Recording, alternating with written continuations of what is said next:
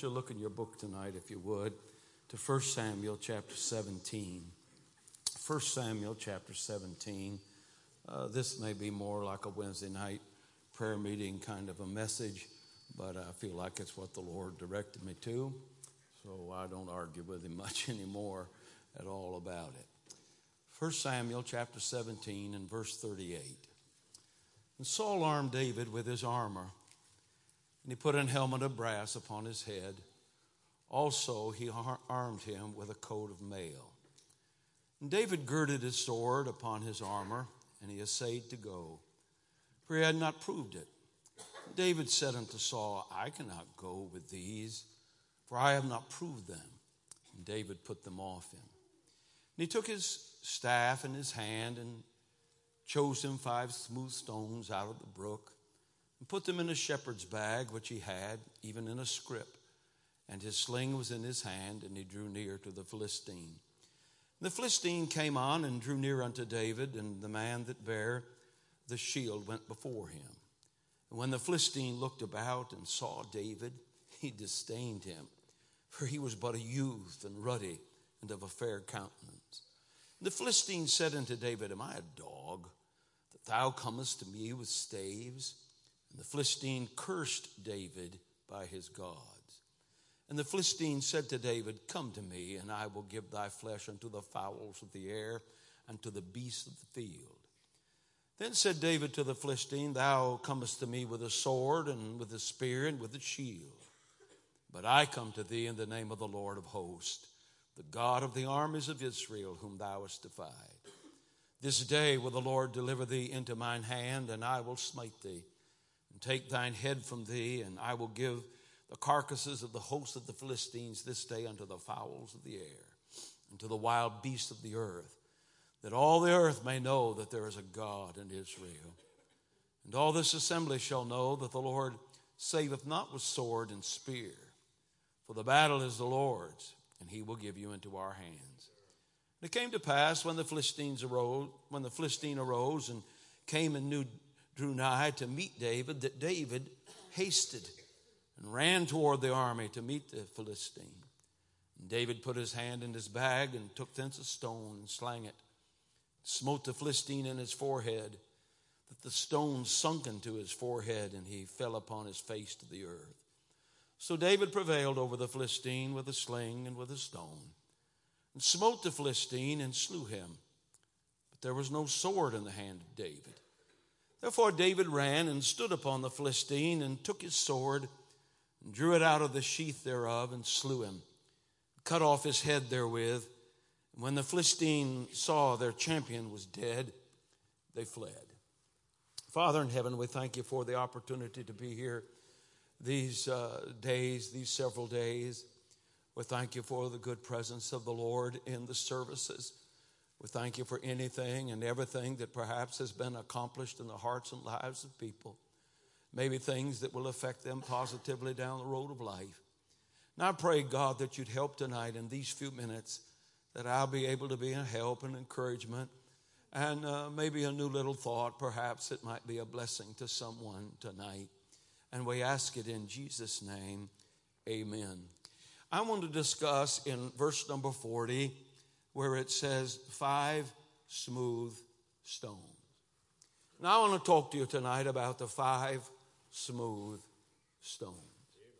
Now, David undoubtedly was a good soldier. Perhaps he was Israel's greatest soldier. Ballads were sung about him by the women of Israel to the fact that he had sl- later on he had slew his tens of thousands. This, however, was his initial conquest. I want to discuss for just a moment the count of the five. Now we have five fingers, we have five toes. Unless you're one of Goliath's brothers, they had six of each of those. Uh, I want to, we have five senses. We have the sense of sight and, and smell and touch and taste and hearing. These uh, five stones perhaps appear to just be a handful of nondescript characters amongst the millions of stones that lay in the brook in Elah's valley.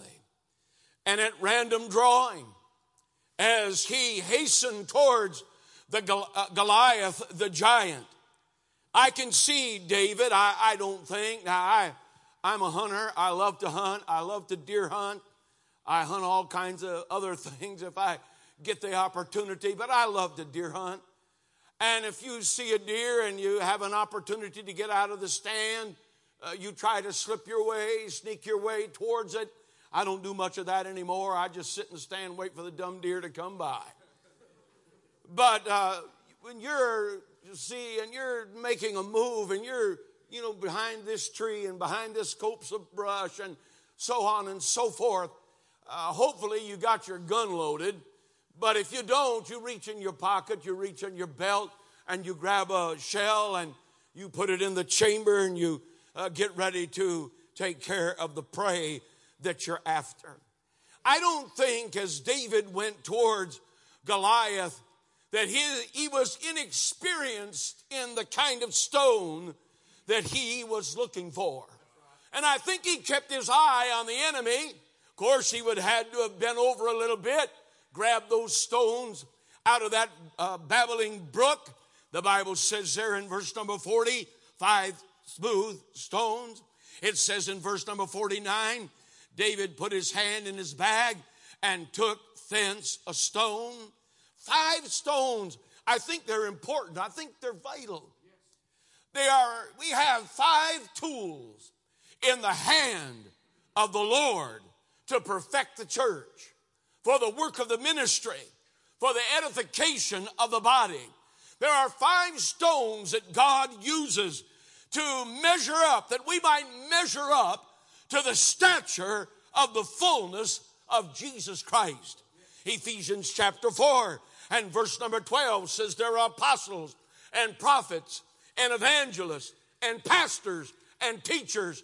We need all of those in the work of a local church for it to become what it ought to be. Then there's the condition of the stones. They were smooth. They had been in that stream since the dawn of creation. They'd been through droughts, they'd been through floods, they'd been through storms, they'd been through ice, they had been in that uh, stream when it's had broken its banks and become a raging river. It had been in dry times when it ceased to be that and was a babbling brook. You ever wonder why Israel had to spend 40 years in the desert? You ever wonder why the Apostle Paul had to spend three years in the Arabian desert? Have you ever wondered why it seemed like God hasn't used you yet to whatever you think God wants you to do? Those stones, they rolled around in that stream's bed until God was ready to use them for a specific task. Now, I want to say to you tonight stay where you are till God is ready to use you. Stay where you are until He has knocked off everything out of your life that doesn't look like a Christian that's in your life. A lot of young men, especially, they get impatient. Now, this is my own homespun definition of impatience.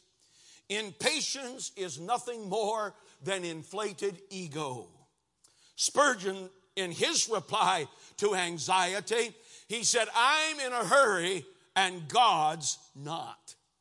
These stones were just regular stones of total insignificance until they got in the hand of David. And our goal, our goal in life is to find out what God's purpose is, get in His hand, and let Him do what He wants to do in our lives. We are nothing. You are nothing. I am nothing until in the supernatural hand of God, He can do in our lives what He wants to do. I got a book there on the table. I don't think anybody's gotten one this week or any week. It's uh, the autobiography of Mel Trotter.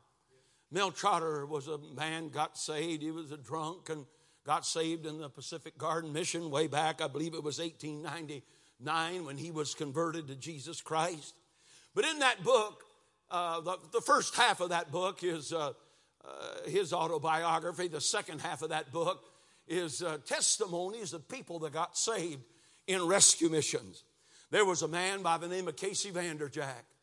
Casey Vanderjack owned 40 cabs, taxi cabs in the city of Grand Rapids, Michigan. Now, he used those taxi cabs uh, once in a while to pick up fares and take people places. But he made his big money by hauling liquor back during Prohibition and uh, hauling women around for illicit purposes. That's how he made his fortune It with those 40 taxi cabs. One day he stumbled into the Pacific, excuse me, the Grand Rapids, Michigan uh, mission that uh, Mel Trotter had started, and Mel was preaching there, and Casey Vanderjack walked the aisle and got saved. The next day, he sold all 40 of those taxi cabs, bought him some coal trucks, and started hauling coal and making an honest living. I knew Casey Vanderjack very well. He was one of my dad's dearest friends. He would come into our church. He was a giant of a man himself, probably six four or six five. Oh, large shock of white hair. Casey Vanderjack would preach for my father. Casey Vanderjack could not read his own name. His wife would get in the pulpit. She would read his text. She'd go sit down, and Casey would preach the gospel of Jesus Christ in a powerful way. He was a tremendous, tremendous man, but he could not read at all. Fred Vaught, who came to college here at Tennessee Temple, Fred could not read or write. And I want to say this to you you may not even know how to spell gospel, but under the power and the anointing of the Holy Ghost of God, you can preach the gospel. We are, we are not much at all, if anything, until we get in the hands of God. There was no power in them stones, those stones themselves. There is no initiative on their own. Let God do what He wants to do in and through your life. I don't think those stones were ever used again for anything. They went back to the brook. I don't know, maybe David kept one as a souvenir. I don't know, the one that took the giant out. But let God work in your life. Let God accomplish what He wants to. The problem with the average fundamental fundamentalist in America is we think we've arrived. We've forgotten where we came from. We, we, we've eliminated from our thinking the brook where we were found. This little thought, I'm not going to spend much time here, but the collection, the collection of the five stones from the brook. That, that's the world. Uh, we're, we're not to spend our lives and our ministries trying to attract people, but we should be attempting to produce saints. It's not the seating capacity that determines the greatness of a church. It's the sending capacity of a church. On the 62nd anniversary of my father pastoring the church in Michigan, he retired. They added up, they counted up all the young men and all the young ladies over those 62 years that had gone into the ministry. Many of them are still faithful. Some have already gone to heaven. Some went like uh, shooting stars and they didn't last very long. But in 62 years pastoring that church, 186 young people went into full time Christian service. And I would say conservatively, conservatively tonight that probably 75 or 80 of them are still serving God right now. Again, some are dead. It's not, boy, wouldn't it have been great if they could have kept those 186 people there and they stayed in that church and worked? That's not the goal of the church. To send people out into the harvest fields of this world to reach people with the gospel. God is looking for servants in the shopping place of personal commitment. You don't have to be the big shot. You don't have to be the most important. You know, one of the best things that ever happens to a preacher when he's at a, a preacher's meeting and uh, his name is not on the brochure or on the, uh, the, whatever the advertisement vehicle is, that down at the bottom it says, and others will be called from the floor. Uh, that's probably the best place for a preacher to get. You, you know, the, the ubiquitous uh, speakers called from the floor. You know, everybody wants to be, you know, on the big stage. Uh, you really need, you really need to start in the beginners department. You really need to start at the bottom. Now, guys like me, I started at the bottom. I've liked it so much, I'm just staying there, thank God. What about the container? The container in, in verse number 40. The Bible said, out of the brook, and he put them in a shepherd's bag, which he had, even in a scrip. Now, I'd like to consider that to be the church.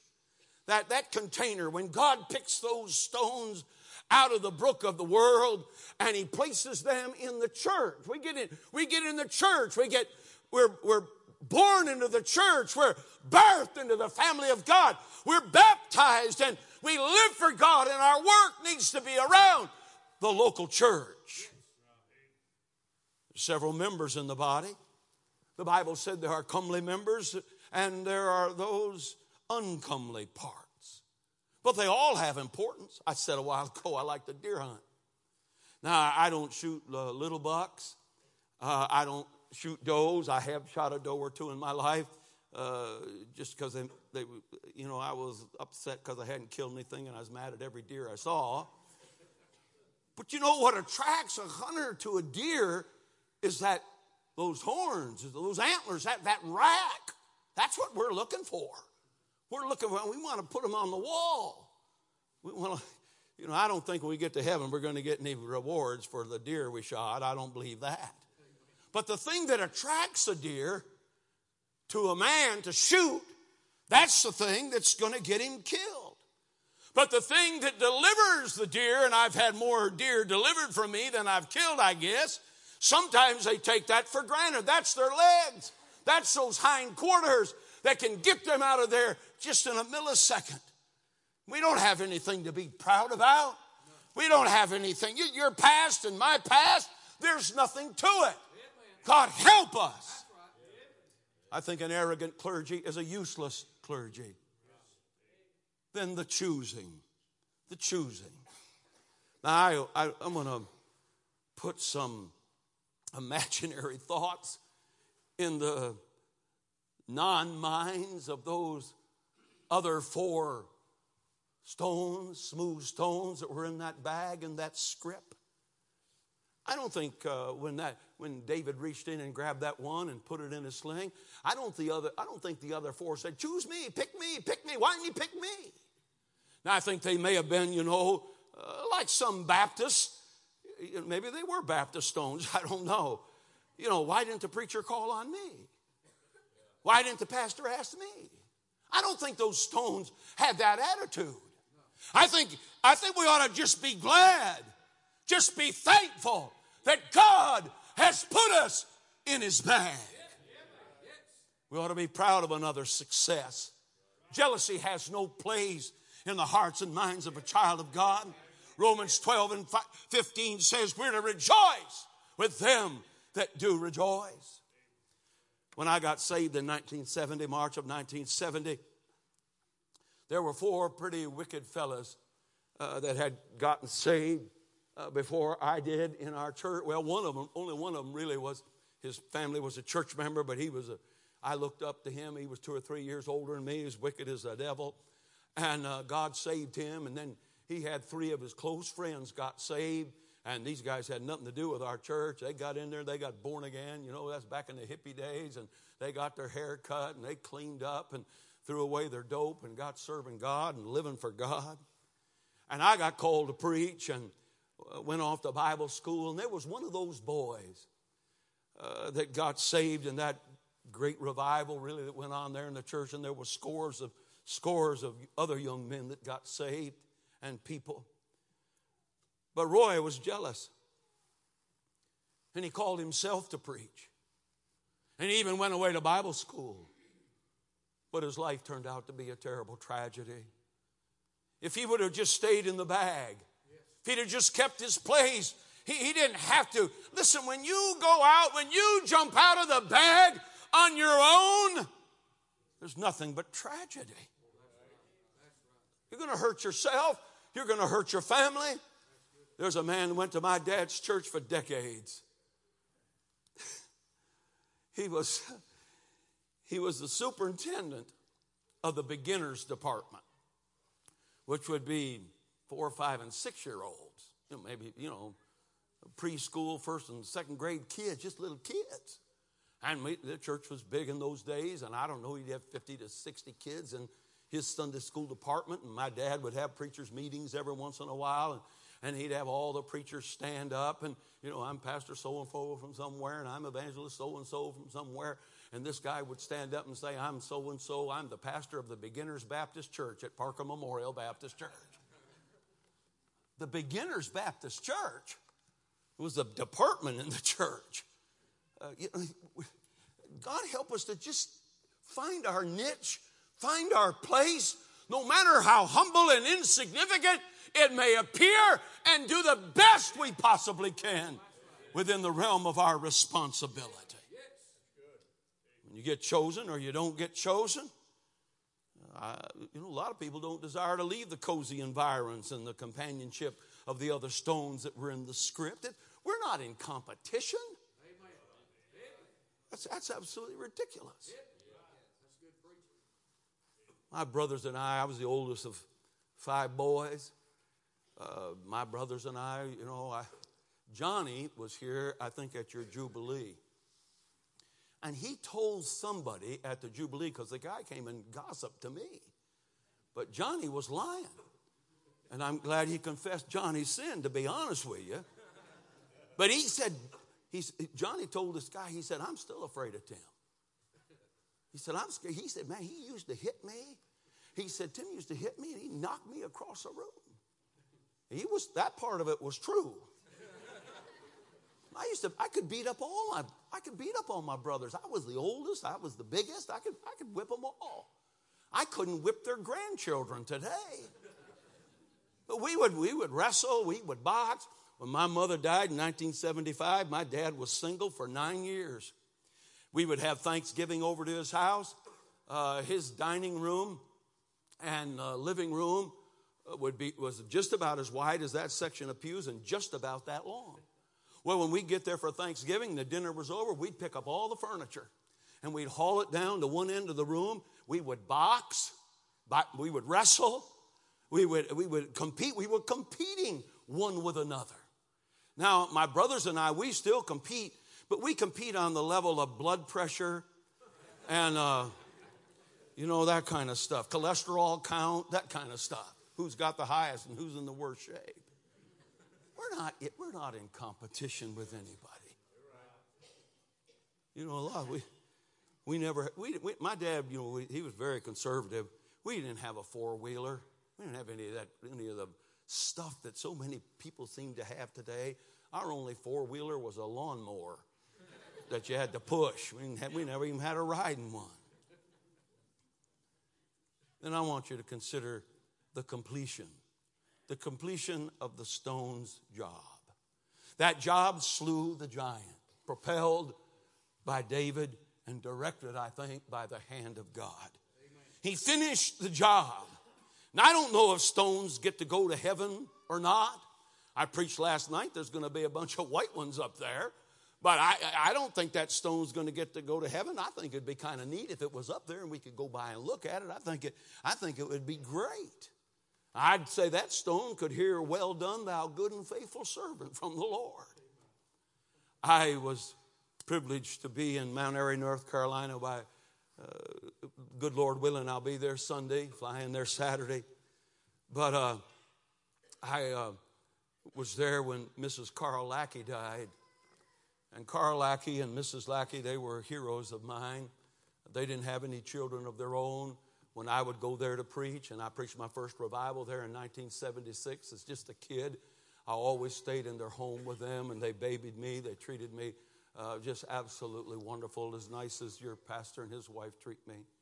And they're like my kids. You know, they're not like my grandparents, but the, Lackeys were just wonderful to me. And I was there, and uh, she had died, and one of the preachers came to me. He said, Now, Brother Lackey wants you to speak. And he's also asked your dad. He said, But your dad seems to be so uptight and he can't figure out what to say. And he said, Tim, really the responsibility of this is going to be on your shoulders. And I said, Oh my goodness, And know. So I put together a sermon and God used it and blessed it that day. And when the service, I'll, I'll just throw this at you to think about. In that service that day, was, I don't know, there were 105 preachers there, I know that. But in that service that day, they asked, they said, How many people, how many men, how many preachers are here today that Mrs. Lackey won you to Jesus Christ when you were a child or when you were a grown man or uh, whatever stage of your life, but Mrs. Lackey won you to Jesus Christ and you're a preacher of the gospel today, you're an evangelist, you're a pastor, you're a missionary. 61 men stood to their feet that that precious sainted lady had won to Jesus Christ. I don't know, Brother uh, Ricky, if uh, you or Brother Ellis, if you know any preacher's wife in America that won 61 boys and men to the Lord who became preachers, it might be the world's record. I don't know. That's a tremendous amount of people for one woman to win to Christ and turn out to be preachers of the gospel of Jesus Christ. I remember we went out around, and the only reason I know there was 105 preachers there is we went and circled the grave, and I'll see her grave this weekend. Uh, we circled her grave, and another man did the committal service, and Dr. Lackey was in a wheelchair at the time, and I was standing next to him, and he had a hold of my hand. And he squeezed my hand, and I looked down at the old sainted gentleman, and he looked up at me, and he said this. He said, You done good, boy. You done good, boy. I've had preach, preachers, I meant to say people, but I've had preachers say negative things to me about my ministry and my life. I've had people say things, unkind things. I don't pay any attention to it. Because one day, about 25 years ago, an old man of God said, You done good, boy. Everything else fades into absolute insignificance. And one of these days, I'm going to stand before the Lord Jesus Christ and he'll say, well done, thy good and faithful servant. God, help us to complete the task that God has assigned to us. Then, what about the celebration? And I'm through. We're in a partnership. You can't do the work of God alone, you can't get it done alone. That stone, I think all it did is stun old Goliath. He fell flat on his face David ran up there and got his sword, got Goliath's sword, and chopped his head off. I'd like to see that. You know, I, I like, you know, you, a lot of you young boys, you got your Bibles open. That's a good thing. But when I was a boy, and I don't know what kind of Bible you got, I hope it's a King James. I believe it probably is. But when I was a boy, I used to have a Bible that had pictures in it. I mean, they had great pictures in it. And a lot of times, you know, when I was 10, 8, 12, whatever, I'd get bored in church. And so I'd get, I, had, my little Bible and I'd open, I'd turn it over to that page where there was a picture in there. I mean, you talk about a lurid picture of David, and he's holding Goliath's head, and blood is dripping out of the bottom of that thing. That'll keep a boy interested in church now. I wish I still had that old Bible. And I can imagine now, David chops that head off. And the Bible said that stone, it's, it's sunk in there. I can see David rolling that head over, taking the tip of that sword and popping that popping that stone out of there, looking at that thing and putting it back in that bag. You know what I think he said? This is a keeper. This is a keeper. And I think when he, that stone got back in that bag, those other stones said, Where, What did you do? Where have you been? Uh, what have you been involved in? I'd like to know what you got to do. What did you accomplish? And I can imagine that stone saying, You wouldn't believe it if I told you. And I want to say to you tonight, there is joy in the presence of the Lord over one sinner that get saved. When you get somebody saved, we don't, we don't stick our thumbs neath our lapels and say, Boy, I'm a soul winner. No, we don't do that. We get back in the huddle and we congratulate one another and say, Thank God.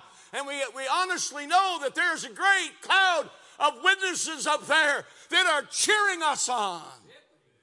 God help us to be involved in the business of reaching souls with the gospel of Jesus Christ. Trying to get people saved. We're not competing. We're not trying to put other people down. We're, not the greatest uh, person in the world, but we can be a stone. We can be a simple stone plucked out of the brook of life, and God can use us. And when He does, and we get back with, you know, stones that have pretty good sense, we can all rejoice one with another. We can praise God together. We can thank God. Boy, isn't that one? I have preacher friends. They'll call me and we'll talk, and they'll say, Well, I had five saved last Sunday, or had two saved, whatever. Sometimes it's even greater numbers than that. Wonderful stories. From The last uh, meeting I had that had a lot of people saved, boy, I mean, it was just a hallelujah, blessed time. Yes. I remember preaching at Fort Knox in Kentucky. I preached there several times. And uh, the soldiers would come. It'd be 135 to 150 soldiers. I, I, can see it in my mind's eye just like it was right now. The color of the carpet at that place was just about the same as this. And preach the simple gospel of Jesus Christ to those young men. And see them come and get in the altar 35, 45, 55 young men coming and calling on God, every one of them getting dealt with, every one of them getting a King James Bible, coming forward and getting saved in the front of their fellow soldiers, some who didn't come, maybe might have mocked or laughed. But I remember standing there more than once. I don't know how many times I preached down there to Fort Knox, but I can remember standing there, and the preacher that set it up, he would say, Look at that, Tim. And all across the front of that auditorium, there would be two lines about that long and about that wide, and that would be the boot marks, those polished boot marks of those soldier boys and some girls nowadays, soldier boys, and every single two boot marks, two boot marks, two boot marks, every single one, there'd be a little puddle of tears, a little puddle of tears a little puddle of tears where those boys and girls wept their way to Jesus Christ. I'm talking about 18, 20, 25 year old young people coming to Jesus Christ. Thank God. Yes, right. Oh, you know, so they'd have other guys do it, and you know, maybe they. Uh, I preached. They had 38 saved, and the next guy maybe had 42 saved. We were. It's not competition. No. We're not fighting over it. Right. I wish they'd had 142 saved wouldn't bother me. God help us. God help us to just be a pebble in the palm of God's hand. Father in heaven, we thank you for a few minutes tonight. The thought to be is it's enjoyable, it's wonderful. Just to be considered. One day, a little over 49 years ago, you plucked me out of the river of life. Really, I think I was pretty close to the sewer of life. You picked me up, wiped me off, and put me in your bag. And I've been able, and I trust willingly always when you reach in and you need someone to put in your sling to do something, to do anything, that I'd be willing to do it. I'd just be almost an inanimate object in your hand to do what you want done at various junctures of life. I pray you'd help us tonight. May God's children recognize what we are, what little we have, if next to nothing outside of your good hand of grace upon our life. And your ability and you're willing to use us. How we ought to rejoice in that. That you would take the likes of us and do anything with us that would bring honor and glory to thee. I pray you'd help us, help young men in this room to say, I want to be a pebble in the palm of God's hand. I want to be used. I want to be put in the sling. I, am not interested in being a big shot. I just want to be a faithful servant of God Almighty. And I pray, Lord, give us someone, give us several someones tonight that would say, That's me. I just want to get in the bag. I just want to get in your hand every once in a while, Lord, to be used of you. Our heads are bowed, our eyes are closed, our, the ladies are playing. Young men are coming, and some ladies, I think, are coming. Let's stand to our feet. Maybe you want to come. And just let God know I'm available. There might be a stone that gets picked, and I stay in the bag, and never even get out of the bag. So what? We're in the bag. so what? He picked us up out of the stream of life. So what? We belong to Him. That's a blessing in and of itself. We never do a thing that gets written up in a paper. We never do a thing that anybody else sees but God. Who cares? Nothing else really matters. As long as we're available and we're usable, and God can take us and do with us whatever He wants to do. Father in heaven, I pray you bless folk that have come tonight for whatever reason. I pray you'd help us to be pliable, help us to be humble, help us to stay that way, help us not to be selfish, help us not to be egotistical, help us never, oh God, to when we get used to go back in the bag and say, hey, hey, hey, you guys didn't get to do anything. I did it all. We don't do anything. We're just in your hand. And I pray you'd bless and help. Bless this church. My heart is with Brother Gravely. My thoughts are with him. I don't think as a day goes by, I don't think about him. I know another uh, day goes by, I don't pray about this place. Wonder what he's doing. I pray you'd keep your good hand of grace upon him. Bless his family. Bless his church family. God, I pray you would bind, you would bind their lives together with strong withs, strong ropes, God, even strong chains. The spirit of unity and the bond of peace would always be present within this place. And we ask it, O oh God, in the name of the Lord Jesus Christ, whom we love and whom we serve.